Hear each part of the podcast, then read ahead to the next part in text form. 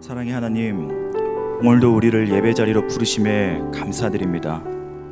이 시간 주의 말씀 나눌 때 전하는 자의 부족함은 가리시며 말씀이 들리는 시간 되게 하여 주옵소서. 주님의 뜻을 보고 주의 사랑을 경험하는 은혜의 시간 되도록 성령의 운행하심으로 덮어 주옵시고 친히 인도하여 주옵소서.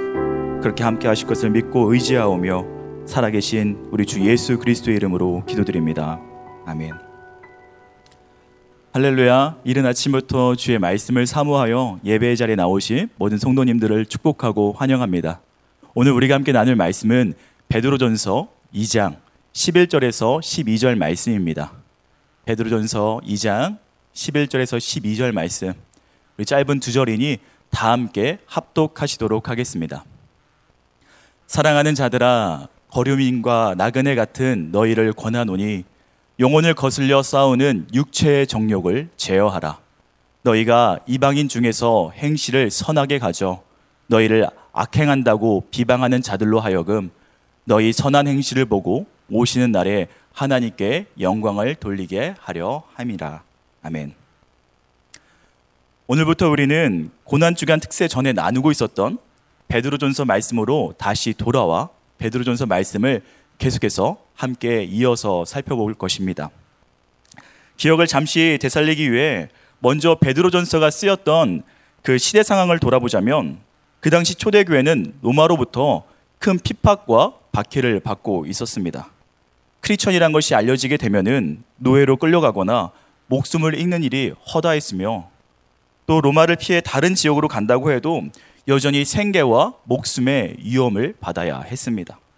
온갖 오해와 거짓된 프레임이 뒤집어 씌워진 상태에서 억울하고 힘들게 살아야 했던 것이 당시 크리스천들의 삶이었습니다. 이에 베드로가 그 너무나 큰 어려움과 고통 가운데 처한 성도들에게 쓴 편지가 바로 베드로 전서입니다. 그리고 오늘 본문 말씀 바로 전에 베드로는 그 고난받는 성도들에게 자신들이 어떠한 존재인지를 말해 주었는데요. 너희는 택한 족속이요 왕 같은 제사장이요 거룩한 나라 그의 소유가 된 백성 하나님의 소유가 된 백성이라고 하나님이 너희를 우리 크리스천들을 어떻게 보시고 어떻게 말씀하시며 어떻게 인정하시는지 그 거룩한 정체성을 그들에게 말해 주었습니다.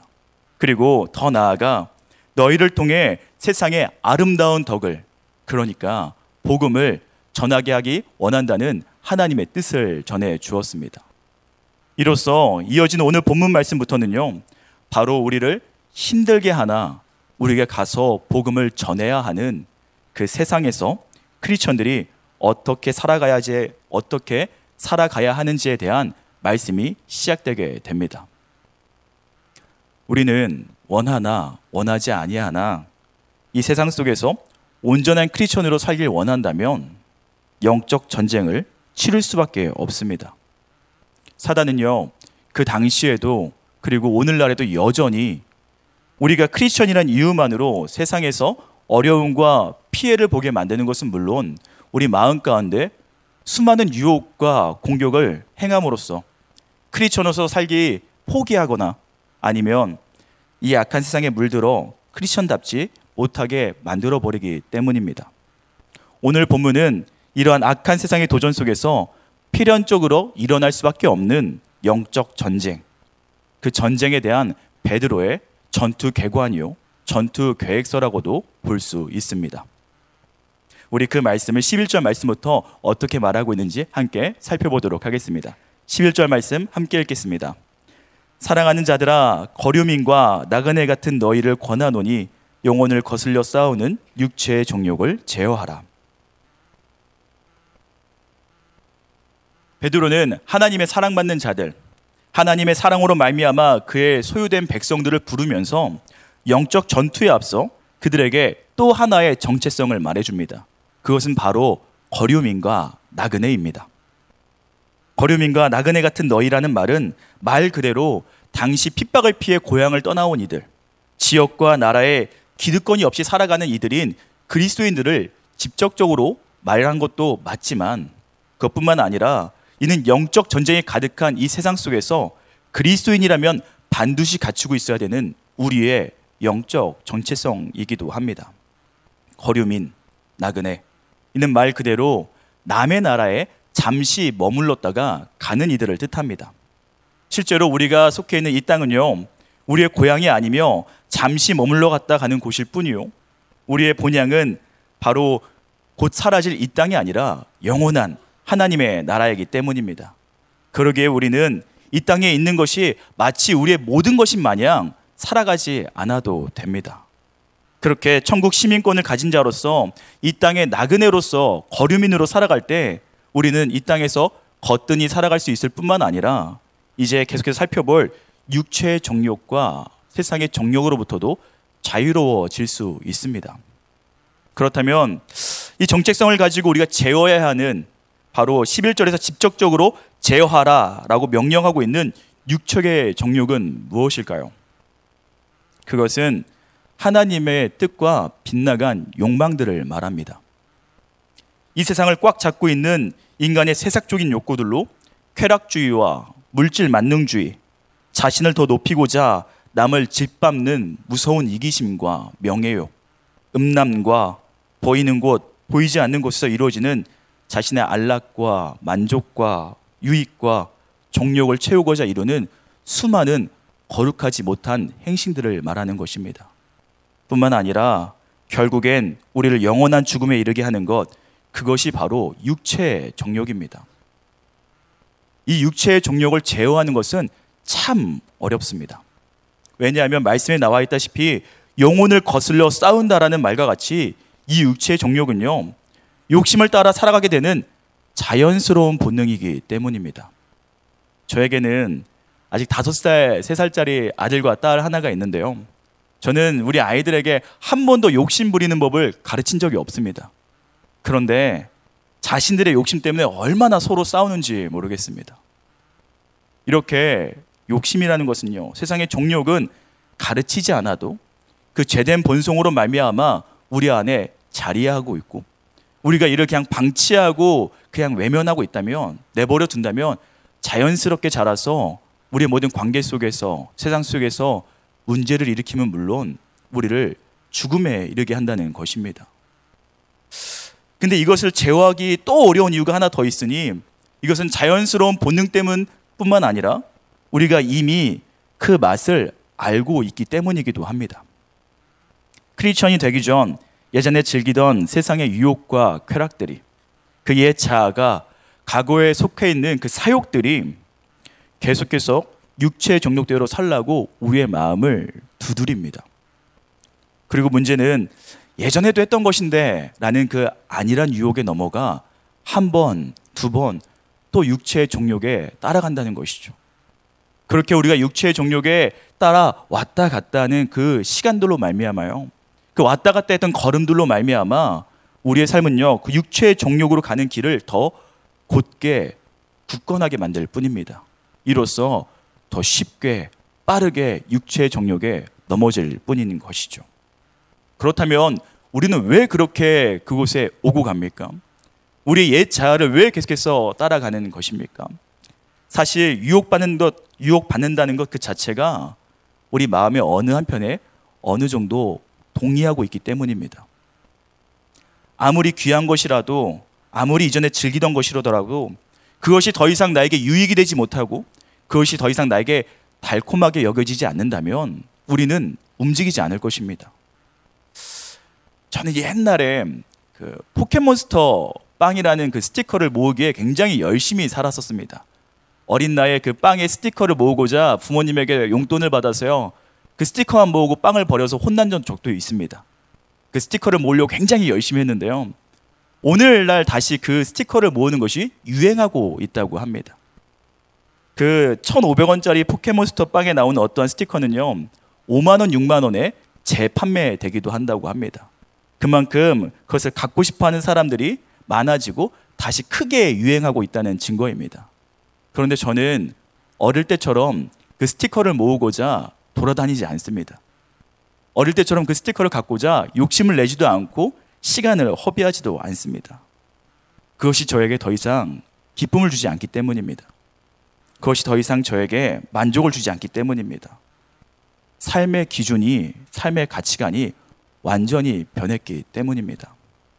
이 스티커 이야기는 아주 작은 것일 수 있으나 남들보다 좀 더 희귀한 것을 갖고자 한다는 그 마음에서 남들보다 더 다양한 것을 가지고 있다는 그 자부심을 나타내고 싶어 하는 그 마음에서 세상의 정욕과 육체의 정욕과 크게 다르지는 않습니다. 음주 가물을 비롯한 세상의 쾌락도 제 마음을 뺏지 못합니다. 오히려 그것이 나를 채우고 만족스럽게 하는 것이 아니라 오히려 그것이 나를 빼앗고 나를 무너지게 한다는 것을 너무나 잘 알고 있기 때문입니다. 때문에 마음의 동의가 조금도 일어나지 않습니다. 입맛이 바뀌었기 때문이죠. 옛 자아가 옛 습관이 예전에 누리던 세상의 정욕이 우리를 부를 때가 있습니다. 그때 그것이 나를 만족하게 한다는 그 유혹으로부터 단호히 의지적으로 동의하지 아니하고 오직 우리의 동의는 하나님 말씀 가운데 하나님 가운데 이루기를 간절히 소망합니다. 우리가 삶 속에서 예수님께 더 집중하며 주님을 누리기 위해 가지치게 되는 무엇은 무엇일까요? 육체의 종력을 따르도록 하기에 제어야 하는 치러내야 하는 영적 전쟁의 부분은 무엇인가요? 세상은 만족을 준다 말하지만 바닷물로는 갈증을 해소할 수 없습니다. 우리의 안정과 만족은 우리의 충만과 기쁨은 오직 예수님으로부터 온다는 것을 늘 기억하고 그 예수님에게만 동의하는 저와 여러분 되기를 간절히 축원합니다. 사랑하는 성도 여러분, 죄된 본성이 예차가 그 육체의 종욕들을 끊임없이 일으키고 우리를 삼키려고 할 때 그것을 제어해야 합니다. 그리고 제어할 수 있는 힘은 오직 하나님의 말씀에게만 있습니다. 예수님이 본격적인 사역을 하기에 앞서서 40일을 금식하고 사단에게 시험받을 때가 있었습니다. 사단은 세상의 정욕들을 예수님에게 제시합니다. 안락과 자기 보호와 만족, 세상의 성공과 명예를 예수님께 제시합니다. 그때 예수님은요, 말씀으로써 그 모든 시험을 이겨내셨습니다. 더욱이 주님은 세상의 방법으로 보좌에 앉으신 것이 아니라 철저한 말씀의 순종, 십자가를 통해 완전한 승리를 이루셨습니다. 그리고 우리에게도 동일한 그 말씀이 주어졌다는 것을 잊지 않기를 간절히 원합니다. 앞서 말씀으로 모든 시험과 유혹을 이기시고 완전한 승리를 이루신 주님을 기억하며 우리도 우리를 시험케 하는 모든 순간에서 말씀을 기억함으로 말씀을 온전히 붙잡음으로 승리한 인생 되기를 간절히 소망합니다. 성령님이 그렇게 도우실 것입니다. 우리는요, 말씀이 잘 생각나지 않을 수도 있고, 그 말씀의 힘을 붙지, 붙들지 못할 힘이 없을 수도 있으나, 보혜사 되신 성령님께서, 말씀을 가르치시고 깨달아 알게 하시는 그 성령님께서, 우리의 말할 바를 알려주는 그 성령님께서 그 유혹의 순간 앞에 우리가 의지적으로 성령을 붙들 때, 말씀으로 그 유혹들을 제어하게 하실 것입니다. 이로써 우리가 말씀으로써 모든 유혹을 그 정욕을 제어하여 꺾어 내려가는 저와 여러분에게 간절히 소망합니다. 그리고 그 영적 승리는 세상의 빛으로 나타나야 합니다. 우리의 모든 영적 전쟁은 자신의 만족에서 끝나는 것이 아니라 하나님의 영광이 되어야 하기 때문입니다. 함께 12절 말씀 읽도록 하겠습니다. 너희가 이방인 중에서 행실을 선하게 가져 너희를 악행한다고 비방하는 자들로 하여금 너희 선한 일을 보고 오시는 날에 하나님께 영광을 돌리게 하려 함이라. 여기서 이방인 중에서 행실을 성하게 가지라는 말은요. 원어적으로 좀 더 직접적으로 표현하자면 그리스도인들의 선한 모습을 이방인들에게 드러나도록 보여주라는 말입니다. 우리의 선한 행실이 드러나야 한다라고 말하고 있습니다. 이 세상 가운데요. 그러나 우리 그리스도인들이 드러나는 선행은요, 속히 말하는 위성과 같이 속과 겉이 다른 선행이어서는 안 됩니다. 사랑하는 성도 여러분, 베드로는 먼저 11절에서 내면의 영역을 말한 이후에 12절에서 그것이 외적으로 드러나야 된다고 말하고 있는 것을 우리는 주목해 봐야 됩니다. 그리고 이로써 더 나아가 이 모든 것이 하나님의 영광을 올리는 데까지 이르러야 된다고 베드로는 말하고 있는 것입니다. 그러니까 우리의 선행은요, 하나님 백성이기 때문에 드러나는 자연스러운 거룩한 향기여야 하는 것입니다. 우리의 내면의 육체의 종료, 그 지저분함이 다 비워지고 그 안에 거룩한 성령의 충만함으로 그 안에 말씀의 충만함으로 인해 거룩함이 드러나는 것이 바로 선행인 것입니다. 다시 말해 우리가 이 세상 가운데 드러내 보여야 되는 그 선행은요. 단순히 착한 행실이 아니라 예수 그리스도의 성품에 따라 나타나는 모습이어야 할 줄로 믿습니다. 우리 안에 예수님이 가득하니까 우리 안에 그 원수까지도 사랑하신 예수 그리스도가 가득하니까 박해받는 중에도 사랑할 수 있는 것입니다. 우리 안에 예수 그리스도가 가득하니까 고난받는 중에도 그의 성품으로 살아갈 수 있는 것입니다. 사실 이 12절 말씀은요, 베드로가 산상수훈에서 예수님께 직접 들은 말씀이기도 합니다. 우리 함께 마태복음 5장 16절 말씀을 읽도록 하겠습니다. 읽겠습니다. 이같이 너희 빛이 사람 앞에 비치게 하여 그들로 너희 착한 행실을 보고 하늘에 계신 너희 아버지께 영광을 돌리게 하라. 아멘. 악행한다고 비방하며 중상 모략하는 자들 앞에서까지 계속해서 선한 행실을 보인다는 것은 쉽지 않습니다. 참 미련해 보이고 말이 안 되는 일입니다. 그러나 그것은 예수님께서 직접 하신 말씀이자 예수님께서 끝까지 이루신 말씀입니다. 그리고 베드로는 우리가 그리스도인이기 때문에 다른 것이 아니라 우리가 구원받은 자이기 때문에 성도이기 때문에 마땅히 예수님과 같이 그렇게 행해야 된다고 말하고 있는 것입니다. 사단은요, 끊임없이 교회를 그리스도인을 비방합니다.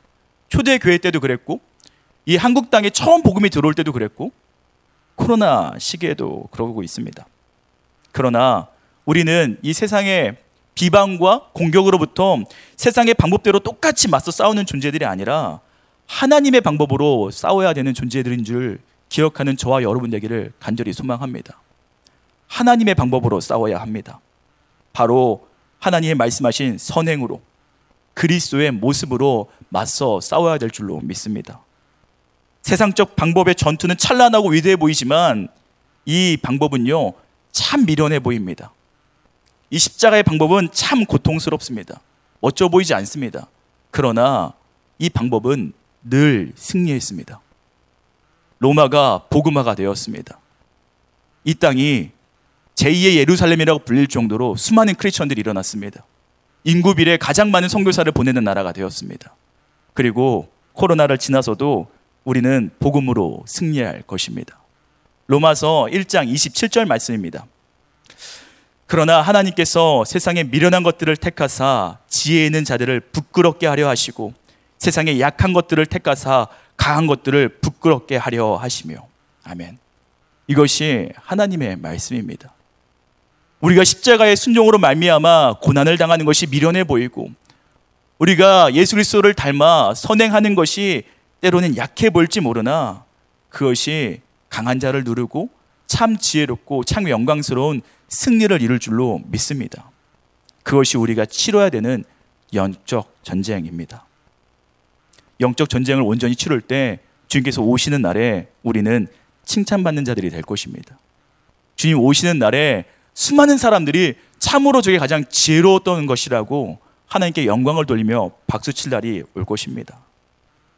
사랑하는 성도 여러분, 우리는 나그네요 거류민입니다. 우리가 지향해야 하는 것은 세상의 것이 아닙니다. 세상 사람들은 이딴 것을 더 갖고자 수단과 방법을 가리지 않습니다. 돈이 된다면, 명예를 얻을 수 있다면, 쾌락과 안락을 준다면, 악한 행실이라고 할지라도 거침없이 그 일을 얻기에 행동하고 급급한 모습을 보입니다. 그러나 우리는 곧 없어질 모래 위에 우리의 상급을 쌓는 것이 아니라 영원한 반석 대신 하늘에 쌓는 저와 여러분 되기를 간절히 소망합니다. 우리 안에 다른 것을 채우는 것이 아니라 말씀과 예수 그리스도의 사랑과 그 성품과 성령의 능력을 가득 채워 세상에서 그것이 자연스럽게 드러나고 그로 인해 하나님의 영광이 수많은 이들이 하나님의 모습을 보는 일들이 오늘 우리의 하루 가운데 우리의 가정과 우리의 일터와 우리의 삶의 모든 것 가운데 일어나기를 간절히 축원합니다. 함께 기도하겠습니다. 사랑의 하나님, 우리를 택한 족속이요 왕 같은 제사장이요 거룩한 나라 하나님의 편에서 하나님의 소유로 삼아 주심에 참 감사합니다. 주님, 우리가 이 땅을 살아갈 때 영적 전쟁에 승리하는 삶을 살아가게 하여 주옵소서. 육체의 정욕에 따라 세상의 것에 집착하며 세상의 것으로 채우며 취하고 방탕하게 살지 않게 하여 주옵시고 늘 말씀으로 무장하며 성령 충만으로 살아가게 하여 주옵소서. 또한 그 성령 충만이 우리의 삶의 곳곳에서 선한 행실로 드러나게 하여 주옵시고 그로 말미암아 하나님께 영광 돌리는 삶이 우리의 삶에 되게 하여 주옵소서. 오늘도 그렇게 우리를 인도하시고 역사과 믿사오며 사랑이 많으신 인도하고 채우시는 예수 그리스도 이름으로 기도드립니다. 아멘.